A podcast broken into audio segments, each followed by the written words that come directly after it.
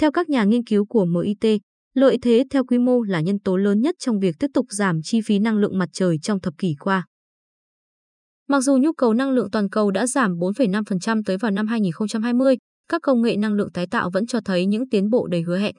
Trong khi năng lượng tái tạo tăng trưởng mạnh mẽ trên mọi phương diện, điện mặt trời dẫn đầu với 127 GW được lắp đặt vào năm 2020, mức mở rộng công suất hàng năm lớn nhất từ trước đến nay.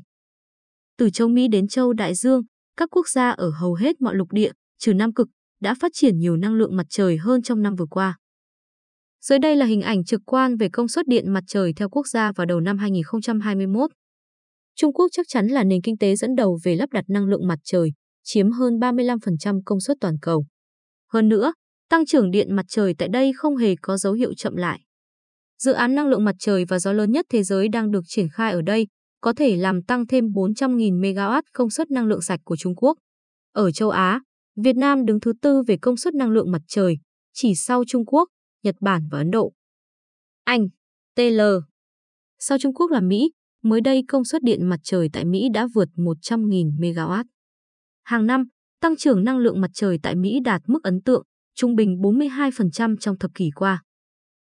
Các chính sách như ưu đãi thuế đầu tư năng lượng mặt trời, ưu đãi thuế 26% đối với các hệ thống năng lượng mặt trời thương mại và dân cư đã giúp thúc đẩy ngành công nghiệp này phát triển. Ở châu Á, Việt Nam đứng thứ tư về công suất năng lượng mặt trời, chỉ sau Trung Quốc, Nhật Bản và Ấn Độ. Rộng hơn, Việt Nam đứng thứ 8 trên thế giới về công suất với 16.504 MW. Mặc dù chỉ Australia có công suất năng lượng mặt trời chỉ bằng một phần nhỏ của Trung Quốc, nhưng nước này lại đứng đầu bảng về công suất năng lượng mặt trời bình quân đầu người do dân số tương đối thấp, chỉ 26 triệu người. Châu Úc nhận được lượng bức xạ mặt trời cao hơn bất kỳ lục địa nào trên trái đất và hơn 30% số hộ gia đình Úc hiện có hệ thống điện mặt trời trên mái nhà. Năm 2020, Chủ tịch Tập Cận Bình tuyên bố rằng Trung Quốc đặt mục tiêu trung hòa carbon vào năm 2060 và quốc gia này đang nỗ lực để đạt được điều đó.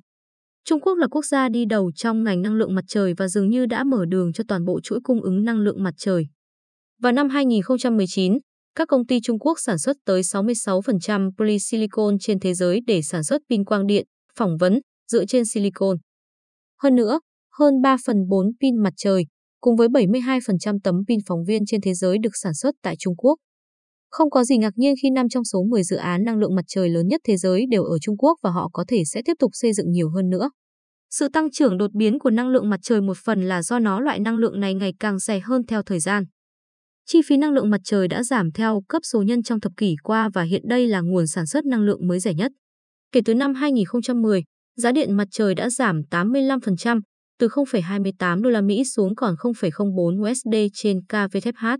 Theo các nhà nghiên cứu của MIT, lợi thế theo quy mô là nhân tố lớn nhất trong việc tiếp tục giảm chi phí năng lượng mặt trời trong thập kỷ qua. Nói cách khác, khi thế giới lắp đặt và sản xuất nhiều tấm pin mặt trời hơn, việc sản xuất trở nên rẻ hơn và hiệu quả hơn. Không may, năm nay, chi phí năng lượng mặt trời lại tăng do các vấn đề về chuỗi cung ứng, nhưng sự gia tăng này có thể chỉ là tạm thời khi các nút thắt được giải quyết. Riêng với Việt Nam, được dự báo sẽ phải đối mặt với tình trạng thiếu điện trầm trọng từ năm 2021 trở đi khi nhu cầu điện vượt quá nguồn cung. Ngành điện nói chung đang trở thành lĩnh vực thu hút rất nhiều nhà đầu tư trong và ngoài nước. Trong những năm gần đây, biểu giá điện tái tạo, đặc biệt là điện mặt trời tại Việt Nam rất hấp dẫn.